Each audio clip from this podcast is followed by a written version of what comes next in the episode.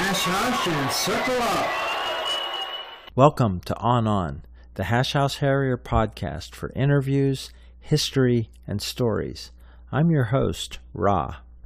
Today on the podcast, we're continuing with Mr. Jackson in part two.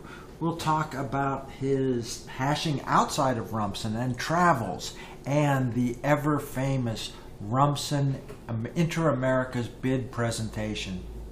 Let's talk about travels. How far away from New Jersey have you hashed? With one exception, you know, America's in a hash in Canada and South Central America. We go to those. I go to those. But never any other foreign ones, with one exception. Looking at my wife and I taking a trip in Australia, somewhere or another, I saw that there was in Cairns, we were Great Barrier Reef. There was a hash, and I made a call, got the guy. It was less than a mile from my hotel. I told my wife on hashing, and there was another couple there to keep her so she didn't miss me so much. I get there, and I get expectations of. I must have got some of it from Monty Python, you know, and uh, you know the shrimp and the Barbie and, and those Crocodile Dundee movies. I'm expecting some real wild food. I'm really looking forward to it. So I get up there. You talk about severely disappointed. It was a family hash, obviously. There were little kids around, dogs, hamburgers cooked after. The highlight of it was I had a Rumson hash shirt on. I'm there, and there were a number of ab- Aborigines, uh, you know, people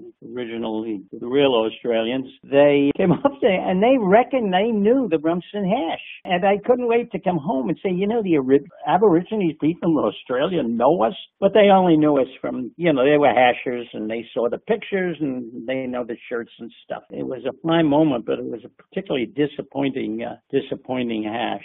Okay, back to your original question. I got diverted then. Do you have memories from the early Inter Americas events? and the origins of Rumson bidding for Inter America. I do. I do. We went to uh, what I consider the first America's in a Hash in Atlanta. I know there had been one previously in Costa Rica or somewhere, but uh, in my mind, Atlanta was the first one. And I can tell you stories about Atlanta, but I will move on from that. Okay, some of Atlanta Inter Americas will go untold. The next one was Philadelphia. That blew my mind because this is a big event. You know, they've got the art museum involved. They had lights on uh, welcome hashes on top of the uh, one of the bank buildings there. Great time. San Diego was bidding. They were the serious one. I've always uh, believed pretty much that Patchwork Quilt decides where it's going next, and the voting is just a waste of time. Tip O'Neill, who was the dominant force in Philadelphia hashing, really ran this place with a strict hand. That's how they got stuff done. I'll just give a reference for that hash name. Tip O'Neill was the Speaker of the House of Representatives in the U.S. Congress around that time. And that was not the real politician, that was a hasher with that name. He's talking to me, and I, I said, You know, I think we'd really like to give it a shot. Then he comes back to me later. He, I'm up against the wall with Chemical Mike and Elephant Dick, and comes back to me. He says, Are you serious? Do you really want this? And I, my straightest face, I said, We really want it so bad. Please. So, oh, and he said, You got it. All right. I know. So we go up there and they San Diego and he says, and San Diego bids, stick up your hand. the three of us have our hands up.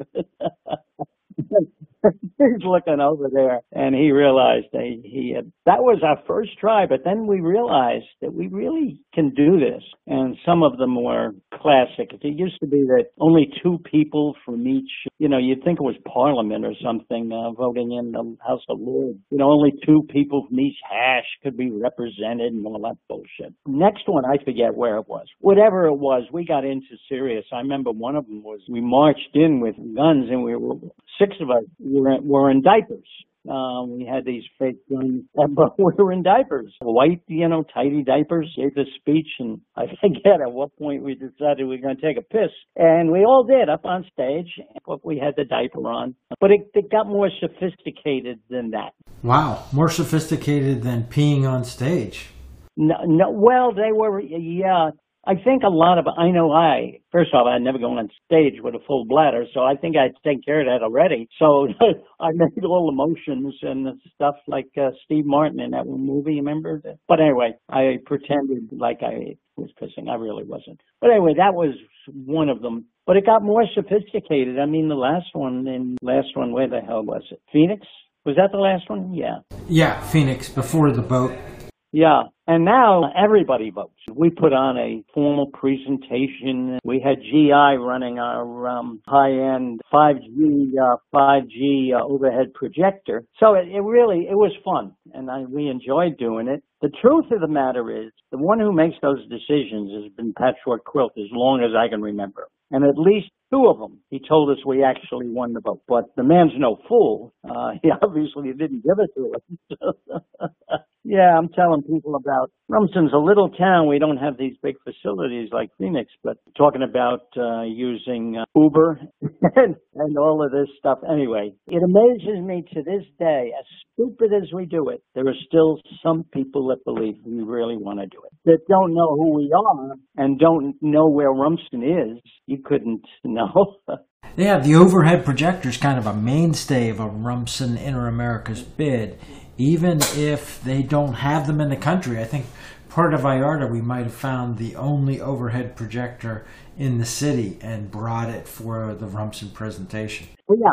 Yes, I would make sure that who's ever running it would get one. I forget there was one of them we had where they got one, rented it, and then tried to make us pay for it. We're not going to do that. this one's this one's on you. I already paid a hundred dollars for the weekend. That's without a um, overhead projector. We got no. It may have been Portland. I forget. The overhead projector didn't work or wasn't there, and Elephant Dick held up a slide with a flashlight behind it and said, "You can see it up there on the ceiling." And everybody was looking as if they were going to see a slide projected a hundred feet in the air on the ceiling with this little flashlight that he held in his hand there. You know about our PE skit. I'm going to be a little careful uh, talking about that because you know my family might have access to this. Um, but you've seen it. You've seen it, right? This is the famous presentation that teaches biology lesson, basically. Oh no, no, it's related romance, romance and love and uh, stuff like. It does involve a Brillo pad, I think. That's part of my routine, and, and Elephant Dick's right in the middle of this. Another part of the Rumson bid is a throwback to the old negative campaigning rather than just promoting Rumson. The Rumson bid will tell the disadvantages that other bidders have. I do that every time. I mock anyone else that's bidding and likely to get it. I think I remembered, you know, I asked the Mexicans had a big contingent there, and I asked them to stand up. And I said, "Who would you realize these people just came across the border on the ton of avocados?" No, I mean all all kinds of things. You know, the one of my favorite critiques of the Puerto Vallarta bid was the concern over phone service, and you said, "Oh, there will be no trouble calling home." The kidnappers will give you as many phone calls to your family for ransom payments as you like. yes, yes. And send one of your toes back. Oh yeah, all I mean it was just awful. But you know, the truth is I no one gets offended by that. I mean they know me. They know what I say. They were laughing as hard as anyone else. Was that the one when we had all of the sick and wounded Rumson hashers show up? You remember that one? Yes, people limping on stage in crutches. I think that IRA had crutches, his head in a bandage, his arm in a cast, and more. That's, yeah, that's what it was. Chemical Mike, all of them. Right. Right. We had I actually had a hospital bed. We were pulling someone in, and uh, but we have more fun doing that. The reactions have always been good. I've never, no matter what we do, no matter how stupid it is, and I think that's what ups the number of people who vote for us. They said, you know, I want to go to an interhash. I want to go with a lot of stupid people, and Rumson seems to be the place. So. I've heard more than one person say at an Inter Americas that when talking about it later. Oh, the best part of the weekend was the Rumson bid.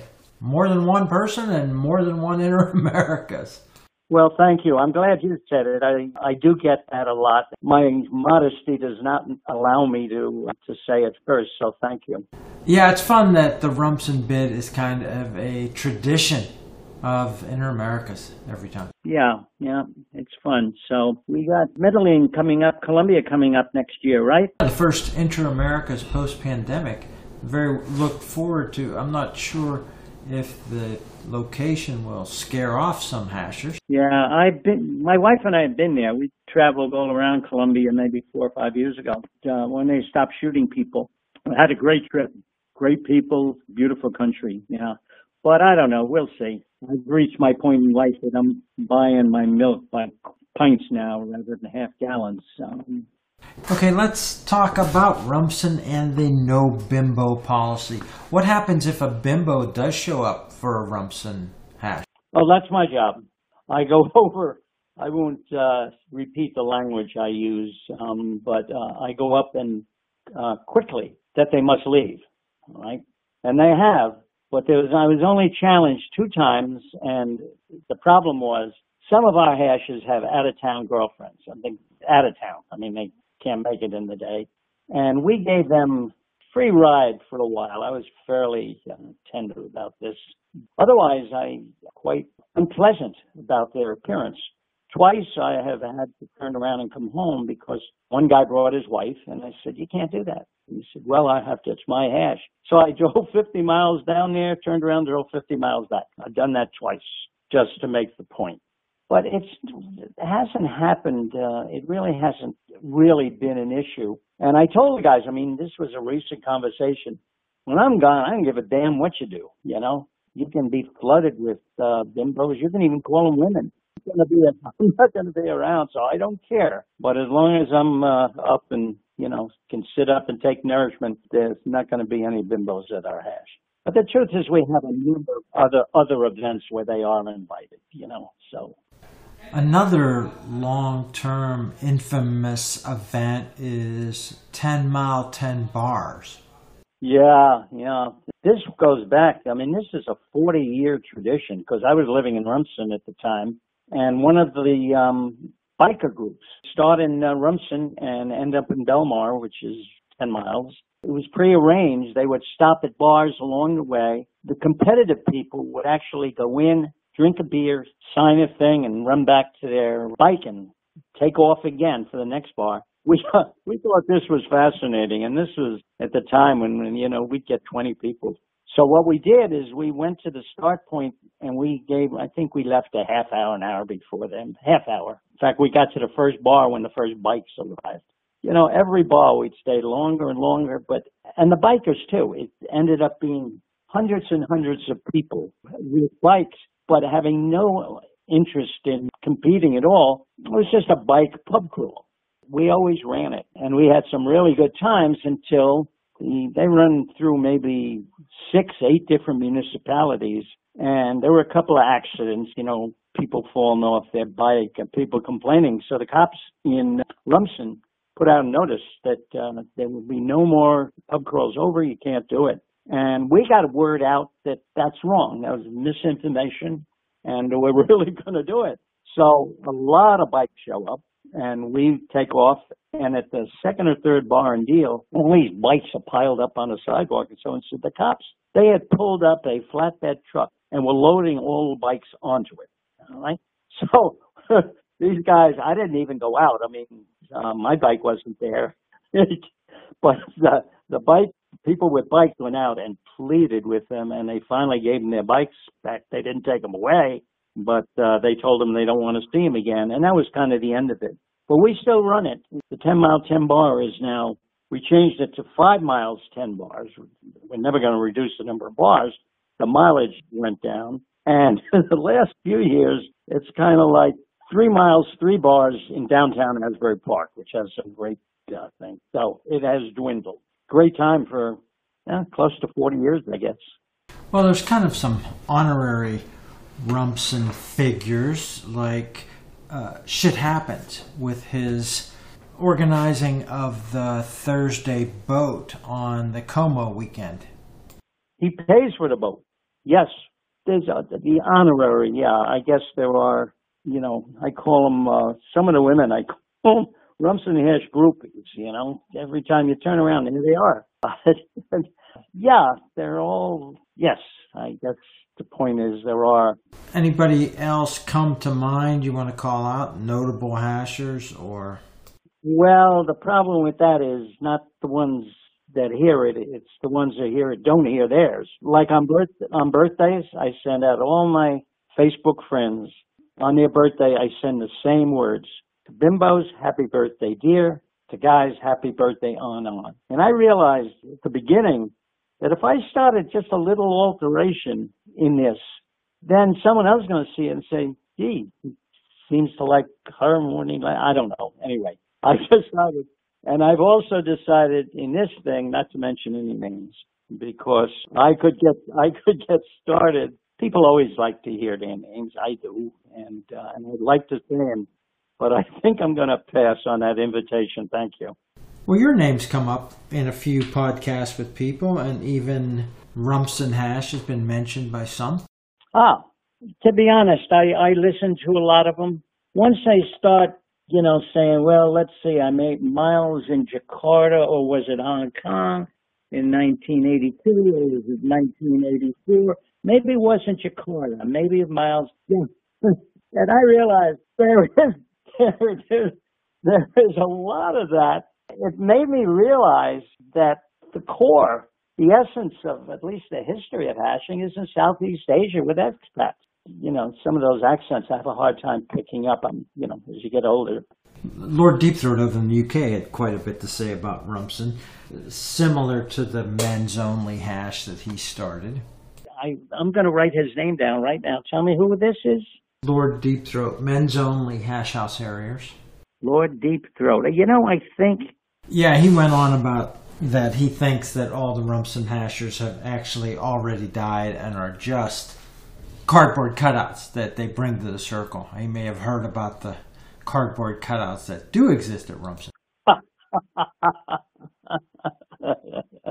yeah, those car- well, the only cardboard cutouts I know and mine in my tuxedo, GI in his tuxedo also, and some Nittany Valley inner hash, some bimbo stole it. I know who, I've been told who it was, but you know, I don't want to challenge her, but I you know, I'm probably sitting in a bedroom at the end of the bed. Um, yeah.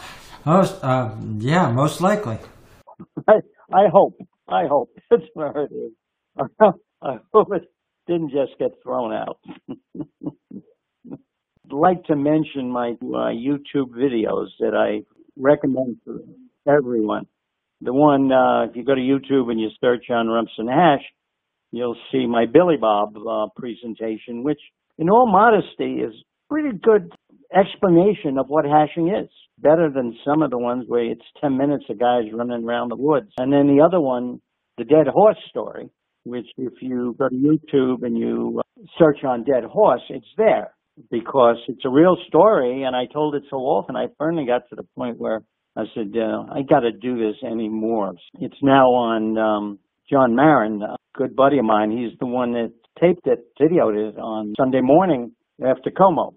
yeah. Most, uh, yeah, most likely. Oh, really? Rather than have them watch it? I think I'll put a snippet in. But how about you give us a teaser of the Dead Horse story to encourage people to go find it? And I'll put a link at the podcast website. But just give a 90 second teaser of the Dead Horse really early on in the hash, I was still living in Rumson. I was only there, I guess, four years, and I got moved up to, uh, relocated up to Summit, running bitter cold, bitter cold, 20 degrees or something. We're running in the godforsaken part of New Jersey, and we come upon a dead horse. We notice we walk around it and stuff. Then we take off. I come home from the hash. I'm up in the shower, and I hear, I think it was one of my kids or or maybe Rose saying, What's that in the driveway? Dry off, come down. I look, it's the same goddamn horse in my driveway in Rumson. All right. And uh, okay, that's enough of a teaser. That'll get them. I'll, I'll put a couple just voice clips in, but that'll get people to wonder what happened and want to hear the story. They can go out and find it on YouTube. Yeah, because it really, it really gets interesting after that. In fact, I watched it myself again just recently and laughed. No one thinks I'm funnier than I do. So it's worth seeing. And what's the story with that second video you want people to see? 16, 18 years ago with my Billy Bob outfit on explaining what hashing is. And that's on YouTube, uh, Commotion by the Ocean. It's right there. These would be things worth, uh, worth viewing. When and why did you make the Billy Bob video? Yeah, oh yeah. What's um, but you know, I had more fun with that. Give you two minutes on Billy Bob. Um, friend of mine had these teeth, and I thought they were real cute, so I got them. Got the hat and all the stupid. Got a pair of glasses and put duct tape all over it and stuff. And after the hash on Saturday, we're leaving the parking lot and said, I got to pick someone up at the airport. Um, I can't, uh, I can't go today. So I wait, I give it about a half hour and I put on my whole outfit with the boots with the untied laces, the lumberjack jacket, the whole thing. And I walk into this bar, which was our bar at the time. We, that's where we spent most of our time. Bartender I knew so well. And I walk in and all the guys are down at one end of the bar and there's two guys at the other end of the bar. I walk in, there's probably 20 empty seats. I sit right next to the two guys that are there. Right next to them. it's like going, so they get a quick look and they move. I mean, I was scary looking. They moved to the other end of the bar, to the right end. And a barmaid comes up to me and she says, Yes, sir. What would you like? And I said, You got any Budweiser? Yeah, we do. I said, Okay, let me have some of that Budweiser. And I have a wrapped up uh, five dollar bill and I kind of throw it on the on the bar. And she's looking panicky. She really is because this looks. I look like trouble. The guys at the end of the bar, I see her talking to them. They're looking at me. They have no idea who I am. They're looking at me. They're looking at me. So she comes back and I said, them guys talking about me? She said, oh, no, no, no. I mean, she was, now she's really panicking. She said, no, um, they're just a bunch of runners. And I'll put in the one line I use just for accuracy. I point down at Marty, Big Marty, and I point to him and I said, that big fat fuck's a runner? Well, and, and now she's really done. So I can see him. And Marty is the kind of guy, he's, uh, he's got a quick temper. You know, I, I think I wouldn't be surprised he come down and was going to hit me that I would uh, pull my disguise off. He didn't move, but I, he was glaring at me. So I start walking down to the bar. Right? I'm walking to the group, and they are looking at me. Nobody knows me. None of the hashers recognized you in in the costume. Oh no, there's no way. Believe me, there's no way you could recognize me in that outfit. So I started. I went to one guy. I said, "Hey, you! Did you used to go to school with my sister? They don't know what the hell to do." Finally, I finally I pull off the mask, and they had no idea. Then I started wearing it to interhashes and stuff. But then I remember one Philadelphia event dancing. I full dressed. I, the little people circling around. I'd walk up to one of the bimbos there, looking at the dancing, right up to shoulder to shoulder. You want to dance? No. they, they didn't even respond. They ran. They ran away. I I had more fun with that outfit. Finally, it got to group enough people uh, had seen me that bimbos actually would dance with me and kind of give me a little kiss around those rugged teeth. But no, it was it was a lot of fun. In fact, um, there's pictures of me there. If you want to, I know you put pictures up at the beginning of the podcast. If you want to use that one, that's fine. Yeah, so that's that was uh, that was Billy Bob. Um, that's great. That's a brilliant story. What else do we got? I can do this all day. So the Rumson Hashers, all men, do occasionally hash with bimbos when they travel, hash, uh, visit other clubs, events, or enter Americas. And some may travel with their partner, girlfriend, or. Yeah, they do. I think I'm not speaking for myself because I've been married for 60 years, and uh, but some of the other guys, I think maybe um, I don't know. Okay, oh, end of that discussion. Uh, when I go to those hashes, uh, my wife does not join me. Okay, you'll probably not like this question, but I'd like to ask everybody if you had the ballpark guess, how many hash trails do you think you've done since the mid 70s? I mean, the fact that we do it 52 weeks a year for 44 years, uh, there are lapses there of a couple of weeks because I'm sick or we're on vacation, that kind of stuff. So I have no idea. Uh, I really don't. Well, probably 1,800 to 2,000 or more. Uh, yeah, no less than that. No less than that, I would guess. Yeah, other than a few injuries while hashing. And then there was the deck collapse. Was that at your house? Oh, that was my 85th birthday two years ago. It was a uh, hash, no family. Well, actually, my daughter came, but Mine Rose was there. But we had this raised deck in the back of the house, maybe I'm guessing four feet, maybe. And we wanted to take a picture of everyone was there, so we I'm getting everyone on the deck, and in the middle of it, um, down it came and crashed. And uh, we had three uh, injuries. It went to the emergency room. All three of them came back. I think there was at least a broken toe, all that kind of stuff. but the party went on. It was a Sunday, slow news day, and somewhere or another, I think the word went out that a house had collapsed because, I mean, the, I had ambulances, fire engines, police cars, the whole converged on my house. And then Channel 7 News out of New York City is there, you know, with the big crane sticking up of the truck. Yikes. I think uh, they did get a clip. They wanted to come in the back, and I wouldn't let them. They have to get your permission. Back there, I mean, there were people being emergency guys having wrapping up their wounds and stuff. I didn't want to see that. I think Dave the Mason came out and gave an interview. Uh, Doggy Style did also. But uh, yeah, that uh, you know, ten o'clock news. Stay up. That collapse in Rumson uh, in Summit. Well, fortunately, it didn't take out completely any hashers. Have you been hurt, injured on the hash? Yeah, I've probably been hurt as much dancing as I have on hash trails. I remember one Pittsburgh hash. They had a hash in the um an old um iron mine, I guess, built into the mountain cave. Were you at that one? I wasn't there with you. I've been in the mines in those hills there around Pittsburgh. It was weird. I mean, you're in um, ankle deep water, pitch black. They had actually had a beer check inside the cave. If the lights went out, we'd all be there. I'd still be there. But I remember coming out after a few beers and there was a long gravel uh, path going down. I'm showing off. I started running down there and passing people and stuff. When I got to the end, I realized I was going too fast and the trail ended. I did a face plant where, you know, I had gravel in my nose, in my mouth, everywhere.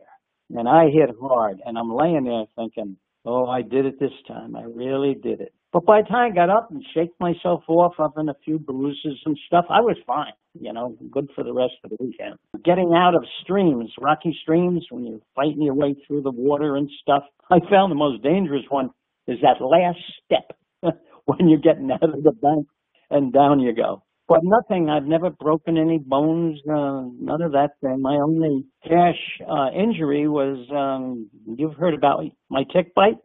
Yes, this wasn't Lyme disease, which you think of pretty common the ticks in the Northeast, but there are lots of ticks in the Northeast and certainly in New Jersey. And chiggers. No, this was mid-April. I stuffed, and uh, we were out. I came back home. Well, first I had collapsed, and I don't know whether that's a chigger bite or what. But they picked me up and they get me to the bar. I'm fine. Drive home, and I shower and I got ticks Lots of ticks, 10, 12, 15, who's counting? They're the wood ticks, the ones you can actually see. So I pick them all off Saturday. And Monday, I happen to have a uh, standing appointment with my dermatologist. I tell him, and he finds more of them. Okay. That was on uh, Monday. Tuesday, I'm, I'm in shaving in the bathroom and I can feel myself passing out. And I start walking to the bed and I don't make it. I collapse right in the middle of the bedroom. My wife comes up, between two of us, we managed to get me on the bed. Nursing went to uh, ER. They had me uh, infectious disease doctor. I mean, I couldn't lift up my head. Uh, infectious disease doctor, real quick, says babesiosis. Okay, I never heard of it before then. I see it referenced now as a rare tick bite. She said she only sees maybe a half a dozen cases a year, but it can kill you if it's not diagnosed. She diagnosed it and got me on the right. Um, I was in the hospital for seven days. Right? Now you can get a heart transplant in five days in the hospital. Well, yeah, that's a protozoa disease. It's not easy to detect. You can't detect it on the scanner from the bite. So they did it with the uh, a blood test. Basically, parasites that infect your red blood cells. You can actually see pictures of the samples there of these parasites in the red blood cells, and of course your oxygen level, you know, drops but she was on it right away from even before the blood samples came in and that verified it. So I was there eight days and then I rehab. I need an ambulance to get me to rehab. I was there for over two weeks, you know, taking, trying to climb stairs and, you know, got released with a walker, came home. I had an appointment uh, with my uh, infectious disease doctor maybe 10 days after I came back. I dance every morning. Uh, this has been my routine for a number of years now. I have a playlist of my favorite rock and roll dance songs. I come out of bed, I immediately go down there, turn on the thing, and I dance like no one's watching. I mean, it's just crazy. Um, if uh, if someone didn't hear the music, they would think I was having a fit of some kind. It's really a good way to start the day. I mean, I love it. It really sets me up. I took a video of me dancing and I brought it to the infectious disease doctor. This is less than two weeks after I got out. Showed it to her, which is she thought that was great. I mean, the walker was gone within a week, and within a month, I was hundred percent. You know, hundred percent for some my age is a relative uh, number. you know, I have balance issues. I can dance and spin and jump, but when I walk, I really have to be careful when I walk uh, that I don't trip you know, that's weird. I need to talk to some uh, neurologist or something about that. When I'm dancing, I have great balance. Walking, less so. Uh, how much how much hashing did that illness take out of your schedule? I missed the last um, Como, so but I'm fine. So that's good news. Mr. Jackson is fine. That is the end of part two with Mr. Jackson, co-founder of Rumson Hash. In part three, we'll talk hashing history, Rumson history, and more. This is the On On Podcast. Hash your stories, hash your voices, hash your history. New episodes every week. Until next time, On On, this is Raw. To close the circle, here's the Hash Anthem sung by Mother Hash. Swing low, sweet child.